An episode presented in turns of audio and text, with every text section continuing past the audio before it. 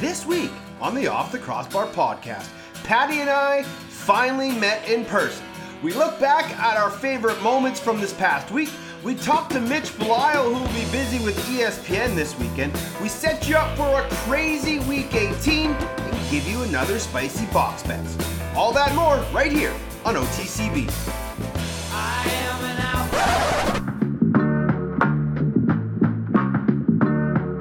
Name is Teddy Jenner, and welcome back for another year of National Lacrosse League action.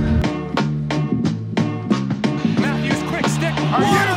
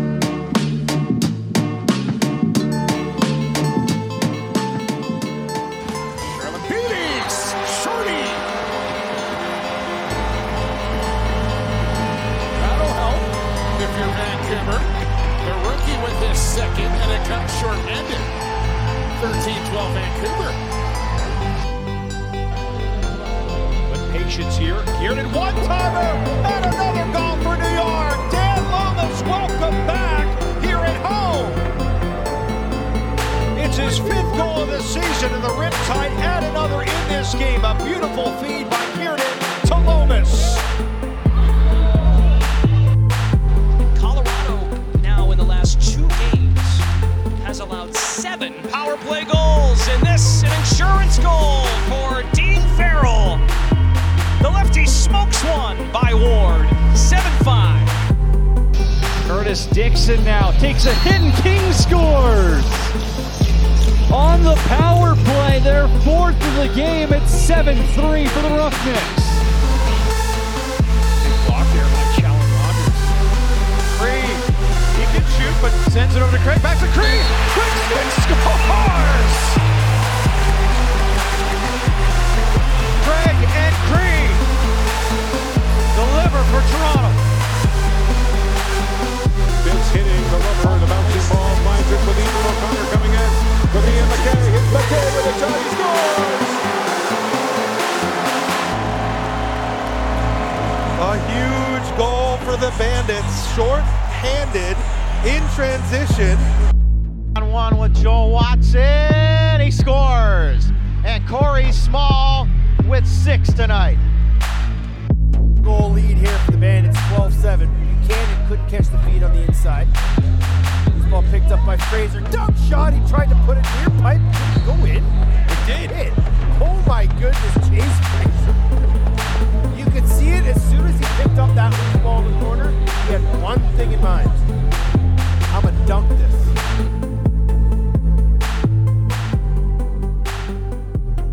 Everybody? Welcome back to another edition of the Off the Crossbar podcast. He is Pat Gregoire. I am Teddy Jenner. You can find us on Twitter at P Greggy, at Teddy Jenner, and the show is at OTCB underscore podcast. Uh, you can also find us on Instagram at OTCB podcast. What a wild week 17 in the National Lacrosse League. Uh, highlighted by the first ever meeting of Pat and Ted in person. Um, we got a great game uh, between Halifax and Buffalo. It was a wild weekend. Um, we're gonna not focus so much on the games that were. We're gonna focus on the things that are and some storylines. But quickly go back to that weekend. Uh, your biggest storyline from the weekend. Biggest storyline from the weekend, one obviously is you said it already, finally united together in person. and um, you getting your first taste of the East Coast and the chowder and all that good stuff. But in all honesty, the big thing for me, and we saw it up close and personal, the Buffalo Bandits are a certified wagon. They have separated themselves from the rest of the pack. And you and I had this conversation with a few people, and I'm going to ask it to you again. But do you see, as it stands right now, the way Buffalo's playing, the rest, the way the rest of the league are playing, can anyone take them down in a three game set? Because I think you could make an argument one game in that first round. Sure, a team can knock them off, but I just don't know if in three games, another team in the National Lacrosse League can beat this Buffalo team. Um, and I said it to you when you asked me that question. The only way that happens is if 12 of their players get COVID and they're out for two weeks. That's the only, that's truly the only way I see it happening. They're just like, they could catch an injury bug. They could just have a bad week. I get that. But like you said, over a course of a three game set, I, I just, I I think it's going to be really hard to beat them. Um, you know, teams are going to have a lot more film on them, but teams have a lot of film on them now as it stands, and teams are just unable to compile a game plan that exposes Buffalo's weaknesses because they don't really have any. And the way mm-hmm. that, like, and I really noticed it watching the first game on Saturday, and it kind of exposed Halifax's power play is that Buffalo just packs four guys real close and tight in that box and just doesn't let any straight lane shots go in. They say, okay, Matt Vinc, you're going to make the shots. We want you to stop. Everything else, the guys are just going to soak. And if you're not scoring on the power play against Buffalo, who is a team notoriously that takes a lot of penalties, you're going to have a long, long night. And the Halifax Thunderbirds had a long, long two nights. They went, what, what, one for 12 over Yeah, a two game just- series? Like, that's not going to win you any lacrosse games ever in a two game set. So it is definitely going to be hard for a lot of teams to, to really formulate a game plan that, that exposes the weaknesses of this Buffalo squad because I really don't think they have any.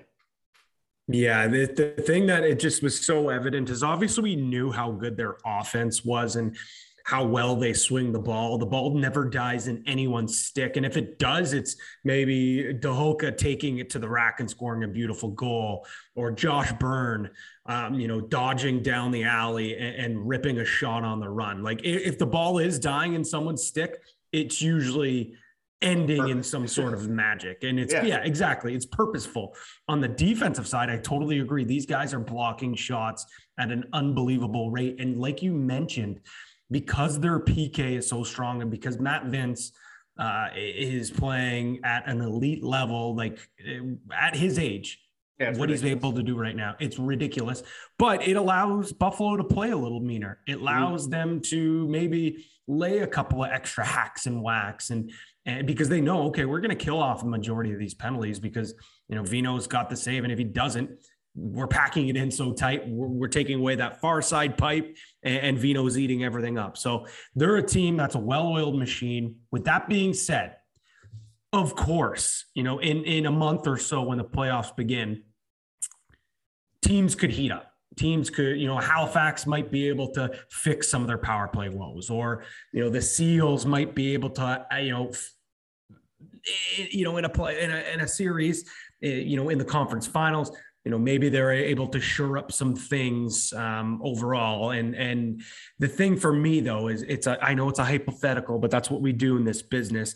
As it stands right now, I just they're so much better than everyone else.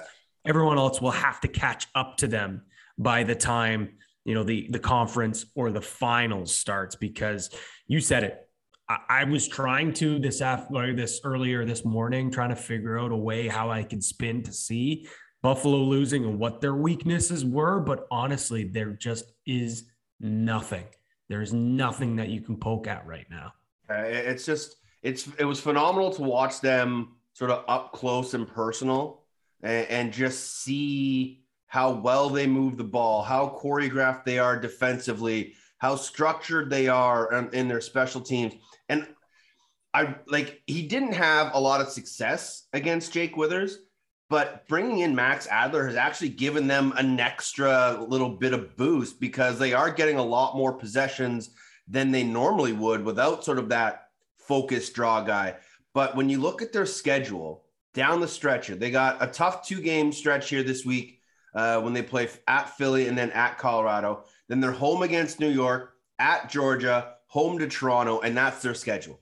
Like, if anything, maybe at most I could see them losing two games, maybe at most, the way they're playing. But they could, and this is the one thing that we've stressed about Buffalo is they haven't had a bad game and they haven't had a bad stretch. And I don't know if over these next four weeks that they have left, including a bye week, that there's going to be a bad game in there for them. So I think that's one thing. And when I have asked this question to some people, I think the, the, the whole, you know, they haven't really faced a lot of adversity so far. And, you know, everyone, and I, I'm knocking on wood here, has stayed relatively healthy.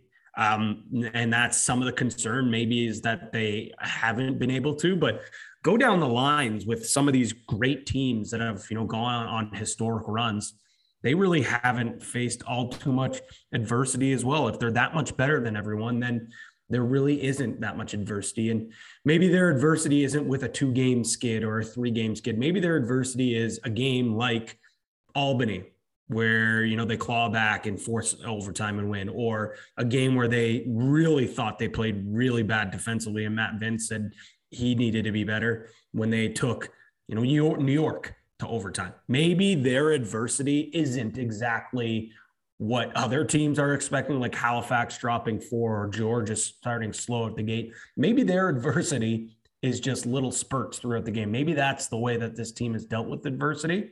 Um, but certainly, I think they're going to be battle tested over the next couple weeks. And if they can kind of get through that, grind through that, then maybe that is the adversity that this group needs long term. Uh, spoiler alert from coast to coast this week. Um, I said that, and it was sort of my hot take was that I think Buffalo needs to lose a few games.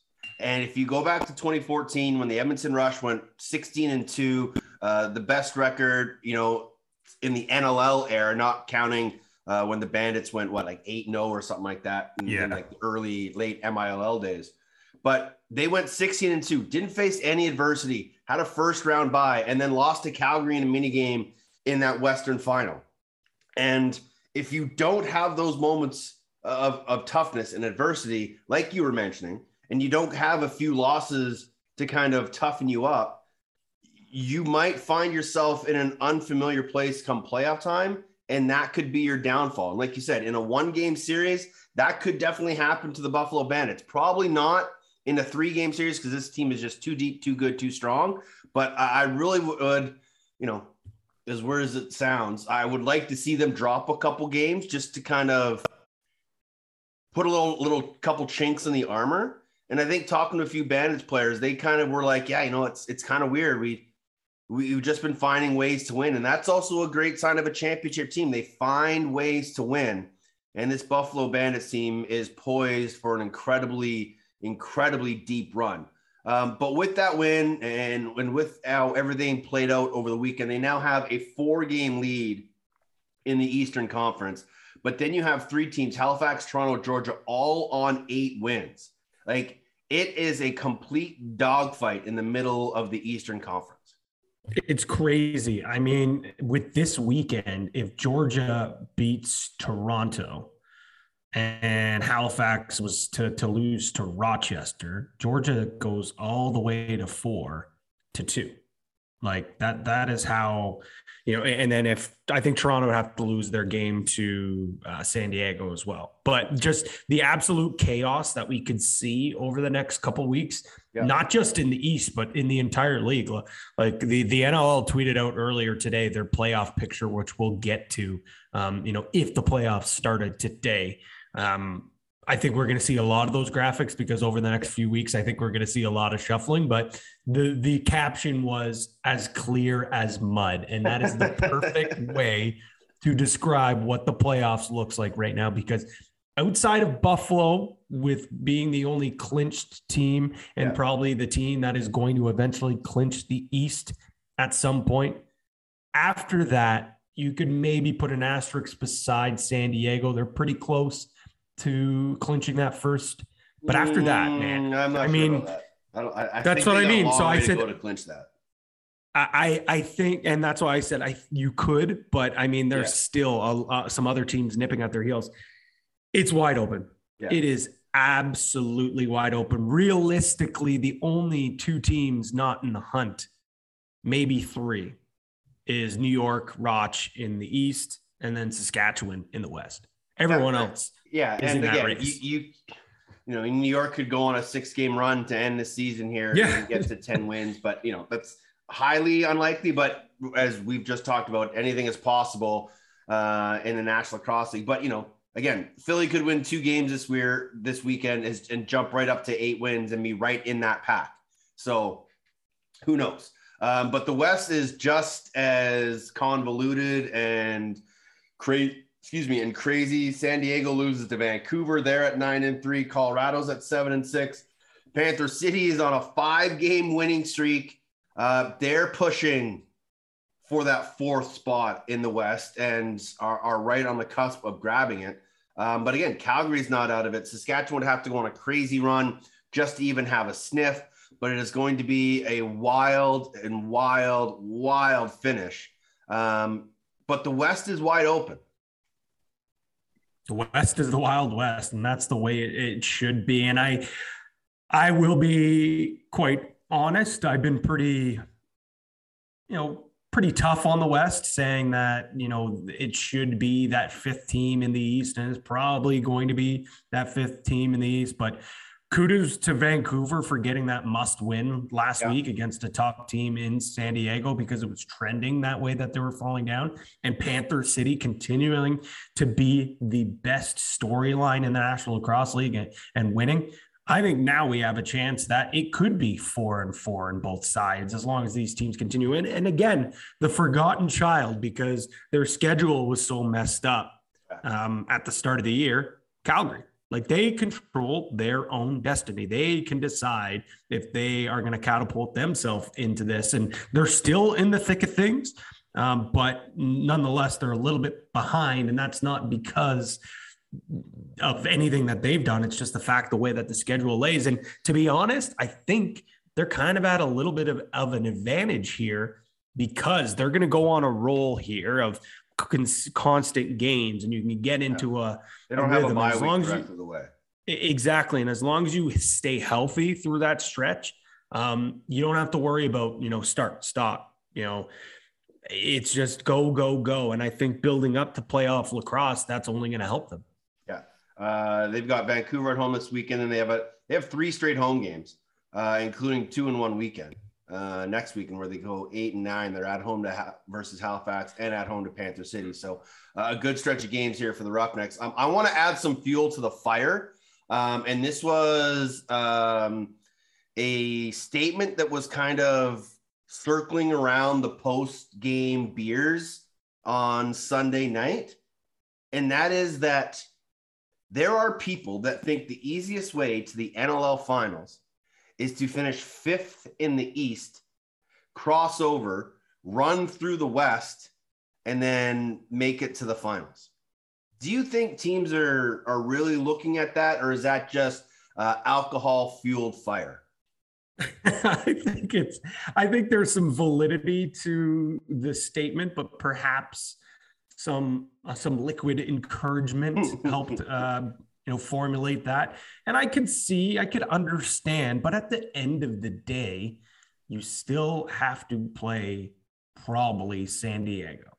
You still have to fly all the way out to California and play a pretty darn good San Diego team. So, yes, I guess if you win that game, then you're either playing a team like Colorado, Vancouver, Calgary, and Panther City, which again, I mean, if, if would you rather play one of those teams or Toronto or Halifax? Probably, but do you really want to take the risk, give up a potential spot in that two three game. Like if you're Georgia or I, I don't know. For me, it, I don't see that being an easier route by any stretch of the imagination. No. But I think for argument's sake, I think you can make the argument for it. And I don't think it's crazy, but I think you would be crazy to try to yeah. To, to and, and here, here's the thing, and you know we both said this is that well you you'd be flying all the way across the country. Like yeah, well it doesn't matter. Well then if you win that first game, you gotta you fly west, you win the game, you fly back home, then you got to come all the way back out west again. So that's just a lot of taxing yeah. travel on the body. And yeah, I agree. I don't think any team is, you know, trying to go that route. I think a lot of teams think, hey, if, if we have to go that route, it might be a little easier. But I don't think once you get to the playoffs, there's going to be an easy game. Uh, and I think a lot of those Western teams will be pretty pissed off if those Eastern teams really start thinking that. Um, it has now been four straight losses for the Halifax Thunderbirds. Uh, are they broken? I don't think they're broken. I don't think they're playing to where they can be. And I don't think this is a team that is lost, but this is a team that does need some fixing. And I think they're in the process of doing that right now.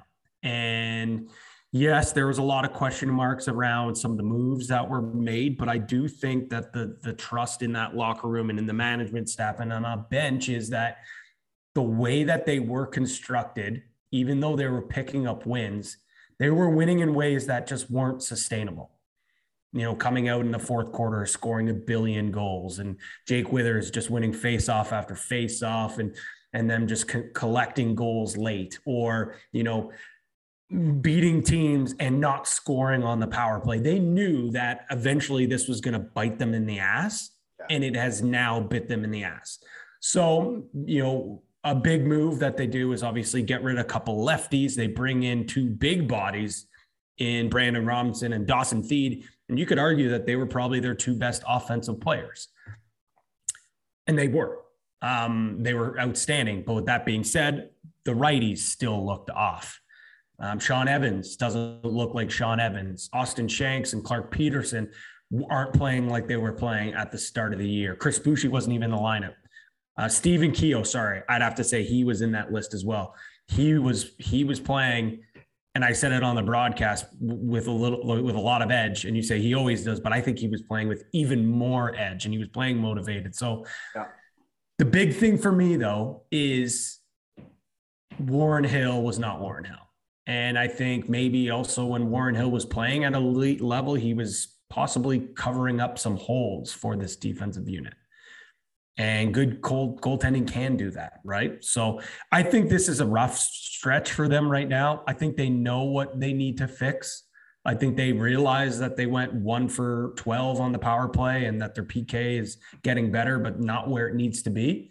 Uh, but I do believe that there's still a lot of belief in this locker room, and they believe that what they're fixing right now, it's better that they're fixing it at this point yep. than going into the playoffs off this false sense of them being a championship contending team. Because I do believe they thought, maybe not the players, but I know the coaching staff was thinking that the way they were winning before was just was not sustainable. So they're fixing things right now. And we'll see over the next couple weeks if they can fix it. And if they do kind of hit their stride, and I mentioned this on the wrap with you and Tyson on their socials that maybe they're going through their adversity right now. And yeah. with the last couple of games of the, of the season, they go on the road, the distractions of the nest and family and friends and all that. They just go out on the road and, and turn things around and hit the ground running right into the postseason. How many times have we seen a, a Rochester team, which is, you know, this is the organization, the old Nighthawks. How many times have we seen them go through stretches where they look like they're all out of sorts. And just as the playoffs are starting to come, yeah. they have just turned things around. Yeah. Right. Yeah. So maybe this is, maybe it's going to be, or maybe I'm wrong and I'm talking out of my ass and that, you know, this is just not going to work. But from what I can see, and when you hear the message in that locker room and around this organization, I think they recognize that they're going through their rough patch right now, and they hope that they hit the ground running heading into the postseason. Uh, Tyson Guy put out a tweet uh, this morning saying, you know, Halifax is 5 and 0 when they score first. They're 6 and 0 when they're leading after the first quarter. So getting off to a good start is very imperative. But conversely, Buffalo 10 and 0 when they score first. And Wild. they are just an absolute wagon when they are rolling. But that's a huge thing for teams getting off to a hot start, finding that early rhythm, putting your opponent behind the eight ball early, uh, and just making them continue to climb uphill is what makes championship teams championship teams. Uh, let's stay in the East. Um, is Georgia the real deal as the Swarm have found a bit of a winning streak? They have now won four in a row. They're a team that I would not want to play in a one game set. I'll tell you that much. They went into Hamilton, and I know they have a lot of Ontario based, GTA based guys, so a little bit of a home game for them. But they went into Georgia, Sans MVP candidate Lyle Thompson, and took the boots to them. And I know the the delay in the Dan Dawson ceremony, which I will say kudos to the Rock, kudos to Jamie Dawick. That was a first class mm-hmm. uh, presentation. Um, but you always know the home team always gets a little bit of a, a, a you know slow start after those. Yep. But they just were never able to find their footing, and I think it was because Georgia set the tone. They were the ones that were going to decide how the game went, and everyone on that offense stepped up. Yeah. Shane Jackson was fantastic. Brendan Bomberry was lights out in that first quarter. Uh, Cole and McIntosh just playing in every single facet that you can think of. And then the big X factor for me is when Mike Poulin is on and this defense can play aggressive, yet still give out those outside shots and allow him just to make the saves he needs to make. This is a tough team to beat. This is a very tough team to beat. And it's taken them a little while to find that offensive chemistry, but they have found it. The defense has found it. And Mike Poulin is that X factor, and he is going to take this team as far as this team will go because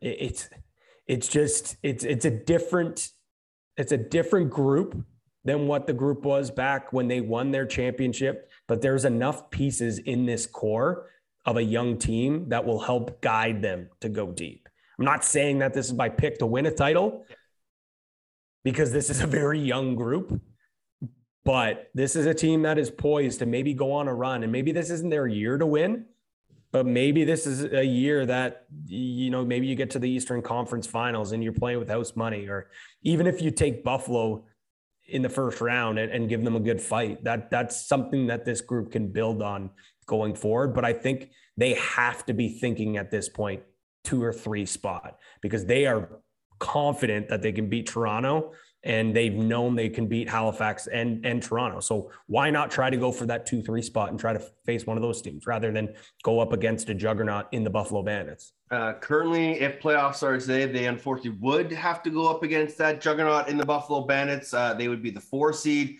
It'd be Halifax and Toronto in the 2-3 game. Philly gets the wild card spot to take on the Seals, and it would be the Mammoth and the Warriors in the 2 3 game out west, but Albany, Panther City, Calgary, all still in the hunt as the chase for the championship here in 2022 is fully underway. The National Lacrosse League also releasing their playoff schedule as we move forward. And it is going to be a hectic, hectic May and June. So uh, the semifinals will be five through nine in May. Conference finals are from May 12th to the 16th uh, for game one. Game two goes the 19th to the 23rd. Game three, if necessary, May 26th to the 30th. Obviously, those dates are subject to change due to arena dates availability. And then the best of three NLL finals will basically take place from June 2nd to the 6th for game one, 9 to 13 for game two, and if necessary, 16 to 20 for game three. So we could be going deep into May. We could be going deep into the start of the outdoor season, but that doesn't matter. TSN, ESPN, games of the week, it's all going to be happening. The chase for the cup is going to be a wild one. And, and that's just uh, why why is it our immediate thought is think of the negative. And I know I'm thinking of the negative right now, of people thinking the negative, but instead of saying, man, this is awesome, like you know, we're we've got lacrosse going into June, like the playoff schedules here, and look at how tight the race is in both the East and the West. Immediately, just everyone's thought goes, "Oh well, I bet Andy Towers is hoping that the Buffalo Bandits get upset in the first round, or oh, if the Seals, if they go deep, look at how many PLL guys are gone." It's like can we not just think of think as the positive things here? Why do we always have to go to what is bad or what is wrong with this relationship? I'm sure Paul Rabil and the NLL at some point are going to sit down and say, how are we going to be able to figure this thing out so we don't have any crossover? Because I'll be honest, Paul Rabil and the PLL probably not too thrilled that this is happening right now, and the NLL are probably saying, I wish that we weren't pushed back as far either.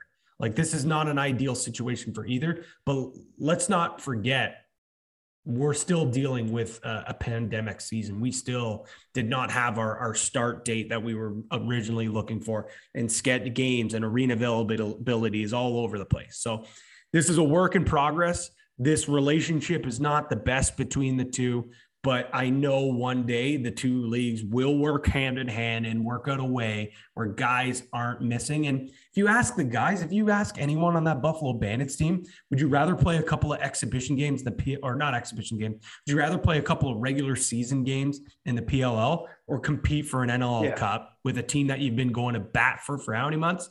Come on, obviously yeah. you know their what their choice is going to be. Yeah, hundred percent. Um, I, I just wanted to throw that out there. I, I didn't mean to make you. No, you no. I'm sorry. And it wasn't you, and you we had to bring it up, but it's just uh, logging yeah, on. It was all over Twitter morning. today once that schedule came out.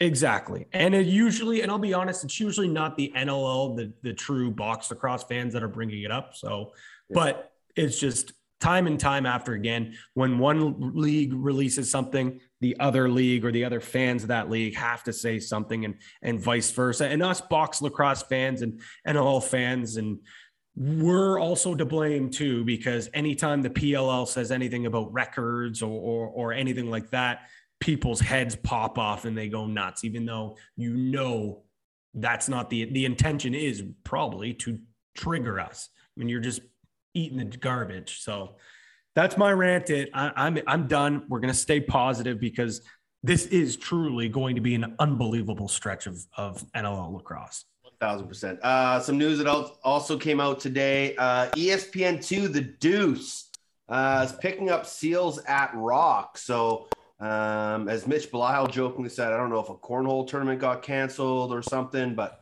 um, NLL on ESPN two, an extra game. So, uh, is that your game? That is my game. Yeah. Well, see, you're not you're not only going to be on TSN, but you're Johnny Big Time and on the Deuce. Yeah, that's uh when I saw that I was like, "Oh, this is awesome. This is great." No, wait, that's that's me. So, uh caller's a little bit tighter, a little bit of a a larger audience, but no, it's going to be fun. It's a great game. Yeah. Um I also love the fact that this is, you know, if it's going to be on ESPN2, you've got a great, you know, American team in the Seals. They're becoming a very recognizable brand uh, south of the border with lacrosse fans. And then, of course, you have the iconic Toronto Rock. Um, you know, even people that aren't true NLL fans, if they've watched a game on TV, it's probably been the Toronto Rock back in their heyday when, you know, lacrosse, NLL lacrosse was on south of the border. An hour after that game starts, it'll be Philadelphia at New York. That is the true ESPN game of the week.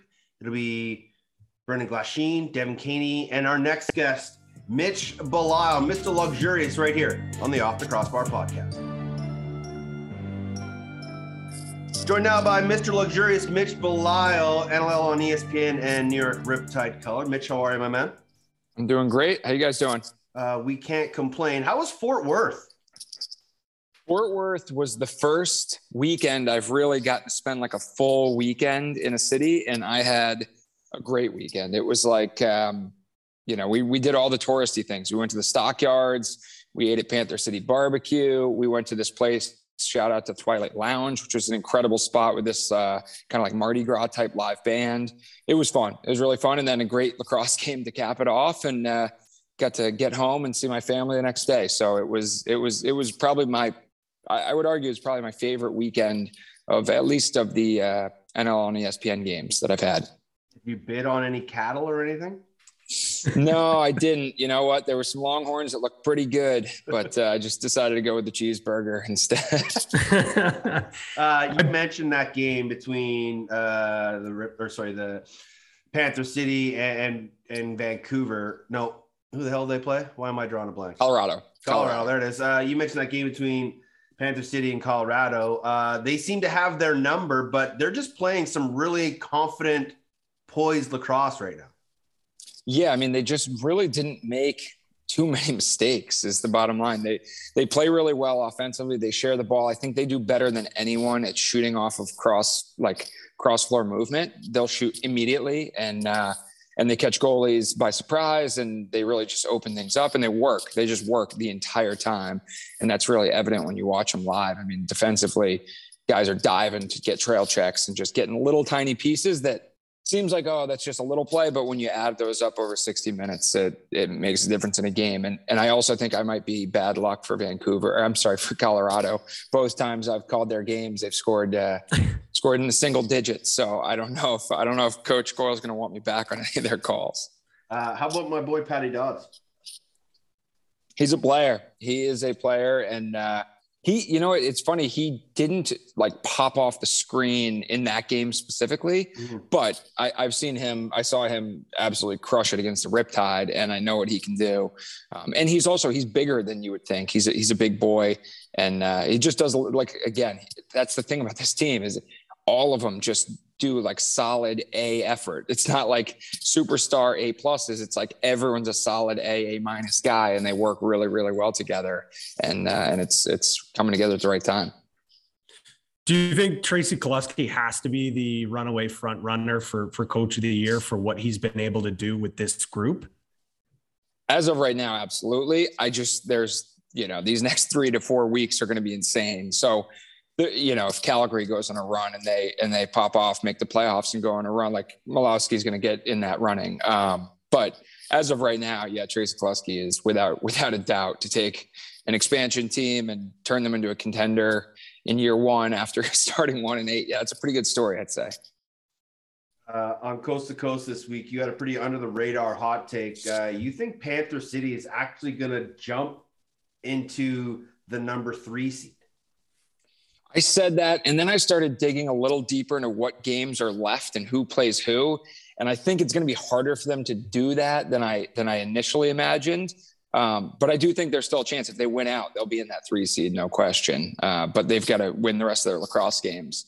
Um, so I, I do think they're on a roll, and sometimes mojo and chemistry trumps all in this league, and and they certainly have both of those things going in full effect don't don't back down on your hot take. It's supposed to be a hot take. It's, it's uh, I'm not backing down. Mathematically, I was just checking myself just yeah. if it was even possible. Fair enough. Fair enough. No, uh, let's go to a team that you see quite a bit um, in the New York Riptide. Obviously, they're a team that would seriously have to go on a run, but. Uh, you know, you've been around this team and, and talking to the coaching staff and the players. Uh, are they do they still believe that this is a team that can go on around and make a push or they kind of just building towards the future and and maybe using this these next couple of weeks to to get the competitive juices for when they possibly could be a playoff team next year? You know I talked to, to Dan Ladouceur this morning, actually, for our coaches call for this weekend, and I asked him almost an identical question and he he gave a you know a, pretty strong coach answer like we're focused on getting better each and every game controlling what we can control. Because for them to make the playoffs it's true for them to make the playoffs some things are going to happen that are outside of their control. So i think uh, you know I, I i respect that answer. I think obviously whenever there's that glimmer of hope anyone who's a competitor anyone who wants to play on a championship team you're going to think about that. You no matter what you're going to think i we have a chance here we have a shot here. Um, but i think he has done a great job, I think, of getting the guys to buy in, to believe in the process. And that will bode really well for the long term for them. So I do think he's at least keeping everyone on script for that, even if in the back of their minds they're thinking, hey, maybe, maybe some of the great, crazier things have happened, you know? And I think he's doing a good job with that to to keep that focus on building towards making themselves better and better. So in year two, they come out and they're a contender right away. Obviously, the talk uh, in the rookie of the year chases, you know, um, T, Bowering, Tehoka. But Larson Sundown has been a really pleasant surprise for the New York Riptide. And that offense is starting to really come together. How how impressed have you been with that young group kind of gelling over the last few weeks?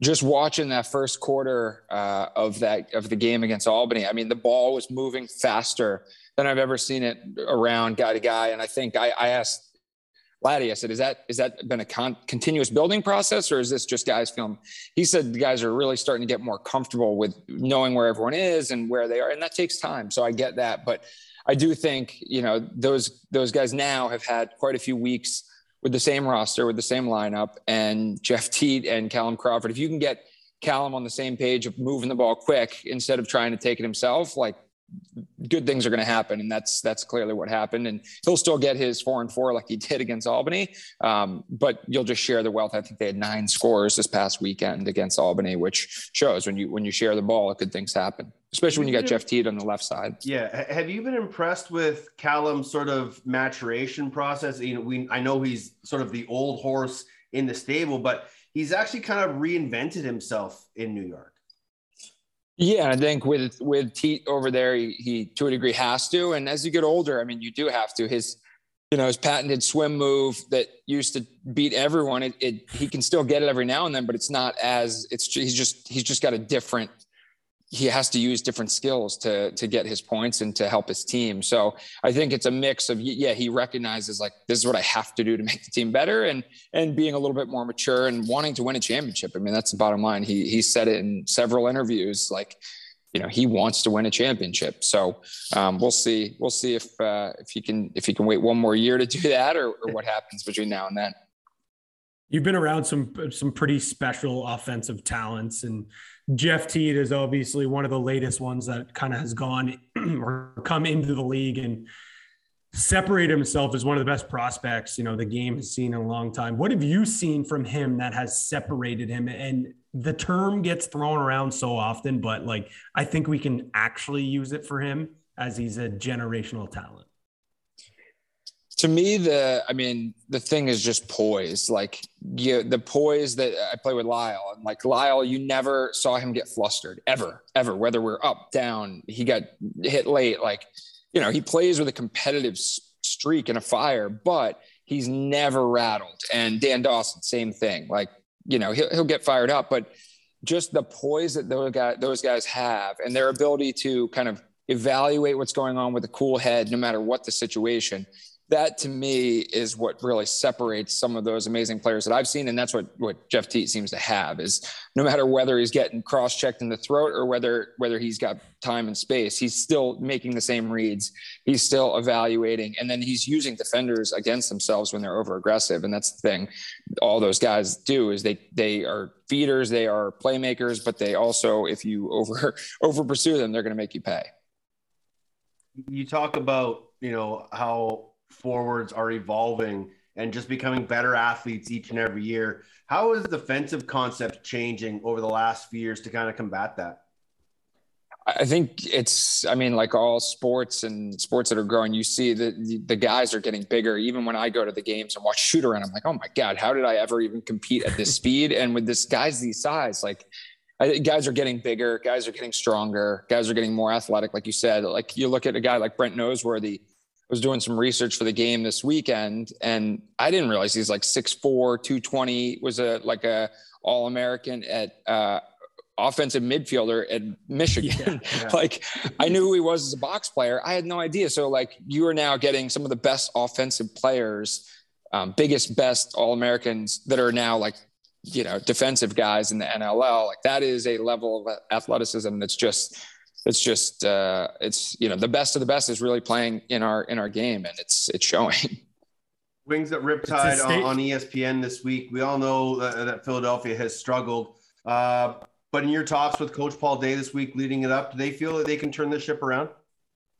So I haven't spoken with him yet. I was gonna I want to wait to see what happens on Thursday, and we're we're right. talking after that game. So I'm really curious to see. Obviously, getting Kyle Jackson, I, I, I, and other people, I'm not, you know, I wasn't the the one breaking the news, but without like that quick kind of shifty water bug kind of energy guy, I felt like they were just a perimeter offense. And clearly something worked a little bit with with Kyle, although a lot of their goals still came Corey Small like 10, 12 yards out. So um, so we'll see we'll see how that continues to develop. But I'm very curious to see what happens Thursday night. And the fact that we get Thursday night, Friday night, Saturday night, and then Monday lacrosse this week is like probably the best NL weekend ever for, from that standpoint. Well, we could have a Sunday mixed in there too, Mitch. Come on, man. Let's be. We're gonna I, we're gonna need a you know a delayed game or something for that to happen this week. But I wanted to go back quickly to the defense of New York, and obviously Laddie would be the first guy, or even Jim Veltman would say like the defense has to be better. And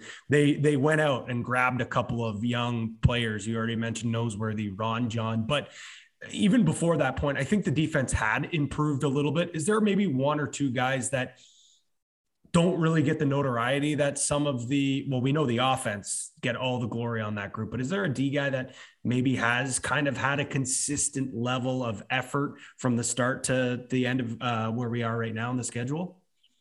Yeah two to three guys really come to mind. One one is i think dan mcrae from the beginning of the season till now has been a different player. He was like getting a lot of holding penalties and and just seemed like a step behind in the beginning parts of the season. And then when I did the last game, the last home game with them, I think it was when they beat Toronto, he was like a man possessed, chasing guys around, mm-hmm. up on his toes, um, making plays, knocking down passes. I think he scored a goal in transition. So he has, he, uh, you know, I think Laddie challenged him a little bit and he beyond rose to that challenge and truly stepped up as the leader on defense. He, so he's one guy that I think, you know, really just I I don't know what it was that changed, but maybe it was just mentally. He's like, I need to be the guy, and he became the guy.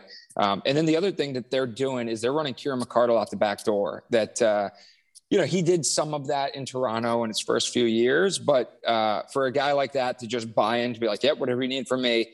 He's mm-hmm. putting up a goal or two every time, every game from that position. He's playing good defense, and you know there's still mistakes he's making, but he's just adds such a versatile element. He's such a tough, tough kid, tough player that he's a really good. I think that's been a nice shift for them to have him as like a you know like a true transition player um, mm-hmm. for them that can stay and play real offense and, and, scored some goals this past weekend as well.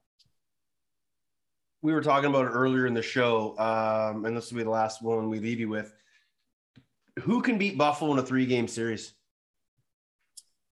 in injuries, I think maybe yeah. only exclusively. Uh, you know, and even then, I'm like, I'm thinking, even if they, you know, big star goes down with an injury, they have such a deep roster. You're like, I, I don't know. It, it, I mean, that's why you play the games, right? There's, there's, I think, I think they will suffer a loss in the end here part of the season. And I think they need to. Someone was talking about this. I think it'd be helpful for them. Maybe Teddy, you mentioned this on Coast to Coast. I do think a loss would be helpful. Just you know, slice a humble pie and get that taste in their mouth heading into the playoffs. But um, they are, I mean, they are literally like you look at every facet of their game and it's good. It's very good. It's excellent. And so how do you, how do you defeat that? And not only that, but then you build this aura of intimidation of like, how are we going to beat them? How, what, what can we try to exploit? And there's not a, there's not a real weakness there. So um, I, I think, you know, that's why we play the games. There's a chance. We'll see if someone can can knock them off in the regular season and maybe expose a couple areas, a, a couple holes in the wall that people can start poking at. But uh, as of right now, they're looking like a, a, pretty unstoppable force as it goes forward. Uh, you got your boots shined up for for this weekend or what? I got them on right now. Uh, you know, I got a black pair and a brown pair, and the black pair doesn't get too much action. But I think when I go down to Fort Worth for the final game, we're gonna go. You're gonna see like the uh, man in black look here from me. Ooh. Are you gonna buy like a new pair of boots and a hat down there, maybe too? Maybe a hat, but it's tough with the with the headset. You know, that's the problem. I could only only wear it for the for the stand up with the mic. You just gotta lean the the thing that goes back behind your head. You just gotta lean it back by your neck and just kind of rotate. Or cut holes, cut holes in the there top. You go. Actually, thread the thread the headset go. through, like one of those beer holding hands.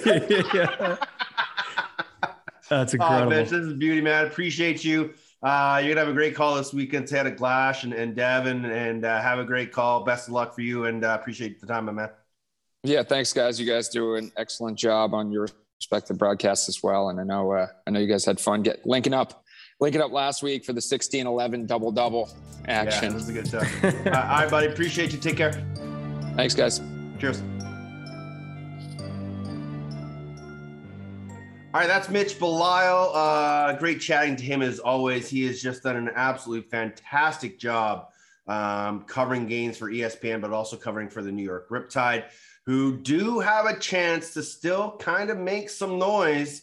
And we're actually hoping to make some noise in this week's box bets. Time now for box bets, your source for all the lines, odds, and props across the NLL. Brought to you by CoolBet.com. Stay cool, bet responsibly. hey, we're having a good day, lads. And uh, we're still in the mix, baby. All right, box bets time, Patty. Uh, we are 2 0 on a mini heater. Uh, two weeks ago, you decided that we should take the over in goals. Last week, I went a little crazy and got lucky. And I just had a notion and it all came through. And now you're up on the clock again. Let's try to make it three in a row. You said it, mini heater. Well, you can't get on a big old heater without being on a mini. So we got two. Three is a winning streak. So let's get into a, min- uh, a winning streak here uh, with our boosted parlay. I didn't go cowardly. I didn't go as spicy as you. So I kept it somewhere in the middle here. Like a three alarm chili right now. There you go. I like that. Okay. Okay. So I went Halifax minus one and a half against Rochester. The get right game. It's a get right game, right? Exactly. And and the way that Halifax has been playing, you sh- you might be a little bit afraid, but trust the process. They're playing against the team Ro- against Rochester in Halifax. They'll turn things around.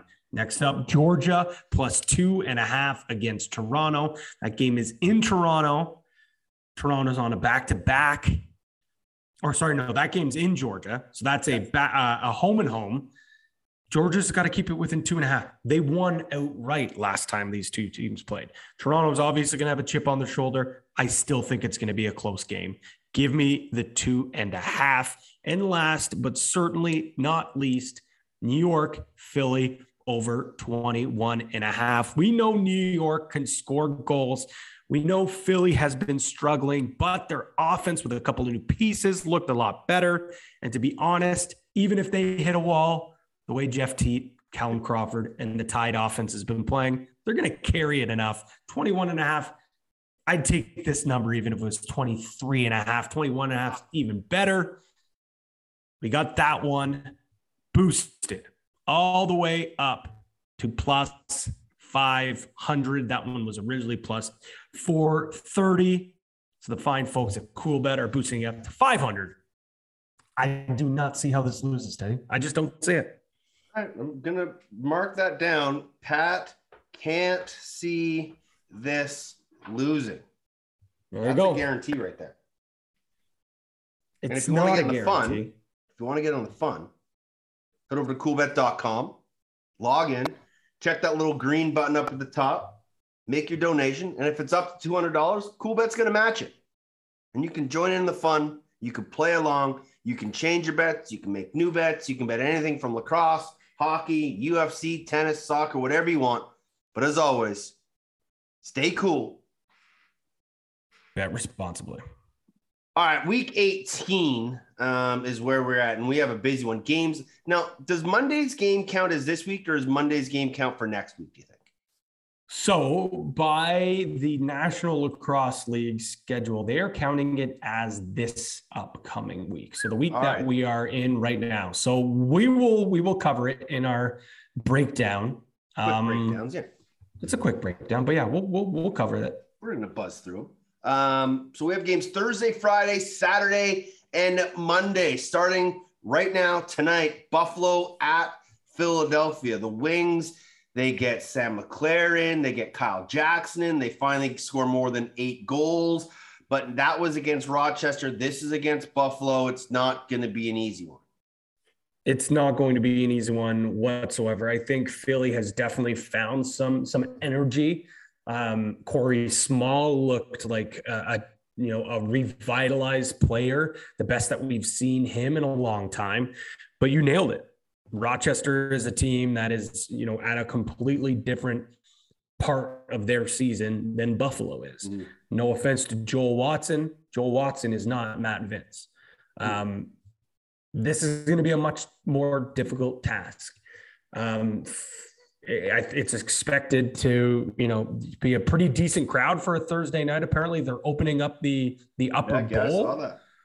so that's pretty cool. But with that being said, I'm not doubting the Bandits until they prove to me that they're not the best team in the league. And this is a huge, important game for Philly. The only way I could see this is if this is a letdown spot where Buffalo maybe has mailed this in, and this means so much for Philly. But we heard every single player that we talked to, they're keeping the foot on on the on the gas here. They They are not letting up at all. play. No. So if they're t- if they're on the floor, uh, unless they're scratching a bunch of their their go to guys, this team's in it to win. So I, I think the Bandits win here. I think they roll here and they put a big dent in the playoff hopes for the Wings. April Fool's Day, April 1 on Friday, Rochester at Halifax, the last home game of the season for the Thunderbirds. Uh, they need a win and they need it badly. Uh, much like we said about Philadelphia last week, this is a bit of a get right game going up against Rochester. I'm interested to, interested to see what lineup offensively Coach Mike Accursi goes with. Yeah, you mentioned it on the broadcast. Like we have not seen any sort of consistency on the offensive end from a lineup standpoint. We have not seen two games in a row where it's the same guys rolling out. Mm-hmm. Are they going to you know change things up from what we saw on Sunday? I know they lost, but the offense was lo- clicking at some points. Yeah, but no But Fennell, means- no Bushi. Like That's what I gonna have to mean. Like, are those guys back in the lineup? Absolutely. So I think we're going to once again see a different lineup, but I don't know what they are going to do. They're going to have to get creative. Um, and that's something that I'm going to be watching for. And, you know, if if Shawn Evans isn't that guy who's the odd man out, he's a guy that I think you got to put on your must watch, uh, your player to watch because it's against his former team. And he's a guy that has showed flashes of brilliance with this offense, but we haven't seen him be his dominant self from start to finish. And maybe at this point in his career with this group, he's not going to be that dominant force.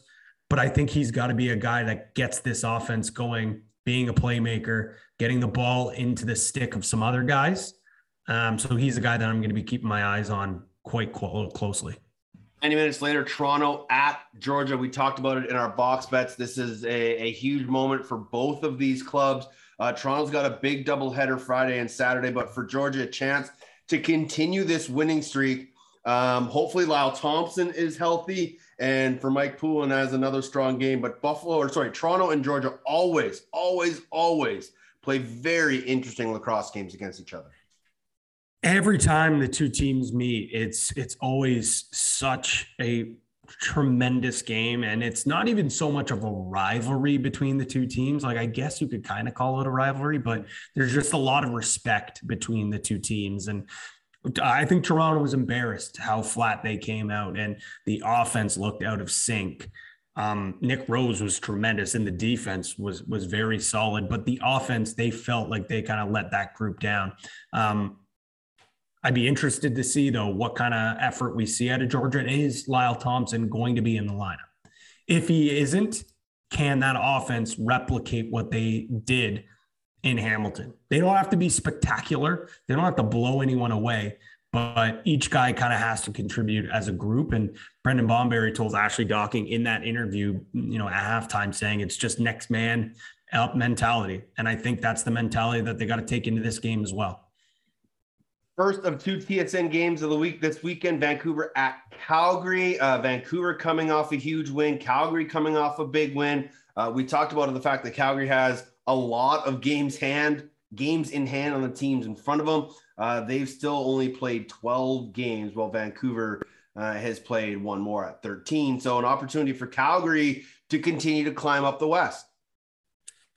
Man, like every time I think I have some sort of idea on how I think who's going to make a push in the West, and you know, Panther City, man, eh, you just forget. I, I've mentioned it so many times on this on this podcast or on the broadcast. Just Calgary is the forgotten team of the West, and they control their own destiny. But what we saw from Vancouver, and I I said it, a lot of people have said it. Stick with one goalie allow the goalie to kind of work through things. And that's what they did with Bouquet.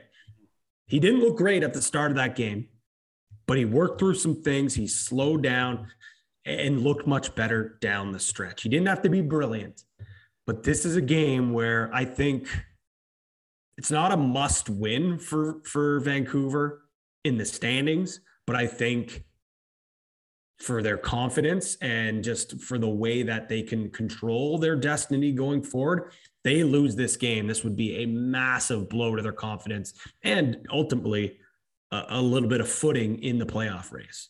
They would they will they will play Vancouver one more time uh, this season on the 16th. So uh, a big game for both clubs. I think it's going to be an absolute track meet with guys like Courier and Bowering just yeah running running amok all over the floor. I think it's going to be an absolutely fantastic game. So that's Friday TSN uh, game of the week. Saturday San Diego at Toronto. We've kind of already talked about this game, but San Diego will kind of be waiting for Toronto in Toronto or in Hamilton technically as the Rock are down in Georgia. So that's very beneficial for them. A chance to be ready, rested, and well prepared. Yeah, and I think that's always, you know, always a huge, huge boost. Um, but I think at the end of the day, like each team has has been through those situations. So I, I think Toronto's a team that they've had some some spots where they've been waiting for teams in the past before. So I don't think I, I think obviously you take that, but you take it with a grain of salt. At the end of the day, this is a playoff push uh, for both teams. For Toronto, it means so much with Georgia at their heels you know, with uh, even now Philly, like you said earlier on, which is crazy. If they pick up a couple wins, they're going to be right in the thick of things. So I think the excuses are just going to be thrown right out. And this is going to be a track meet. There is a lot of athletes on both sides of the ball for both these teams. I can't wait for this one. Uh, so that game's TSN game of the week. Also, ESPN Deuce is picking it up. The ESPN game of the week starts an hour later. Philadelphia at New York, the Riptide can still kind of play spoiler. And I think that's probably going to be their role through the next six weeks in the National Lacrosse League. They're going to try and make a push here. Um, they got a lot of work to do, but I think more so they're trying to build confidence, trying to build a lot of chemistry with their group they have, and play spoiler for some of the teams in the Eastern Conference that they're going to play over the next few weeks that are really trying to make a run for the playoffs. And this would be a huge, huge, huge blow to the playoff hopes for Philly, especially depending on what happens, you know, against Buffalo. You got to assume likely that they lose to Buffalo, but even if they were to upset Buffalo, could you imagine that high that they're coming off of, and yeah, then a team New like New York yeah. would be absolutely, you know, just just a massive blow. Uh, we obviously already talked about it. This is a game where I could see both offenses just just teeing off on each other in a high scoring game on ESPN. Buffalo at Colorado, the Bandits, second game of the weekend, 9 p.m. Eastern. So uh, they're in Philadelphia on Thursday. They get you know a travel day, a rest day, then they get to Colorado, taking on the Mammoth. I think this is going to be an absolute shootout. Whoa. honestly, this this Colorado team is a team that I just can't wrap my finger around. They're kind of my Albany of mm-hmm. the West. Every time I think like, oh, this is a game where Dillon Ward and this defense is going to shut things down and and really settle things, it's the offense who's carrying them, or they're getting blown up um, or vice versa. You know, this is a game where I think Colorado's offense can really whip it around, and and I think we could see a lot of goals. And then it's the flip side, and the offense goes silent. So I'm not going to say anything with Colorado because it always whatever I say ends up being the ha- the the the opposite. But what I will say, it's going to be a great game, and I'm going to enjoy watching it. Uh, it could also be an absolute goaltenders duel between Vino and Dillon Ward, who just might say, "Hey, you know what? Screw you guys. No one's getting any goals. And this is going to be a five-four muck up kind of game." But it, it, literally could be that. The way mm-hmm. these two defenses play, the way these two go- two goaltenders play, um, it could either be an absolute goal fest or it could be a goal drought, and, and I am here for it. Uh, the final game on Saturday, Albany at Vancouver, a long road trip for the Albany Firewolves. Vancouver coming off that big win, but if it doesn't go, you know, their way in Calgary, they could be pretty pissed off. But if it does go their way, much like Philadelphia, they could be on a pretty big high coming into that second game of the weekend. Yeah, and for for Albany, I, I've said this a few times. You know, you can't. I don't want to call this a must win, but I will call this one a must win for Albany, especially if you know Toronto splits even, or um, because if let's say Toronto beats San Diego but loses to Georgia, then Toronto, Georgia have nine wins, and if Halifax beats Rochester, there's another team with nine wins. So if you're Albany at six and ten and even if a team like Philly picks up a win that week, like you can kiss your playoff hopes goodbye. Uh, this is a must win. This is a difficult win um, to go onto the road and play a team that is also battling for their playoff lives. And this is why it's the chase for the championship, man. Every single game this week means something in the standings. Even if the team's out of the playoffs, it still means something for one team. But this is a game where it means everything for both sides. And then the final game of the weekend, a Monday night lacrosse game, New York at Colorado. So the Riptide have to play at home on Saturday night, then fly all the way across the country to get to Colorado for a 9 p.m. Eastern face-off against the Mammoth.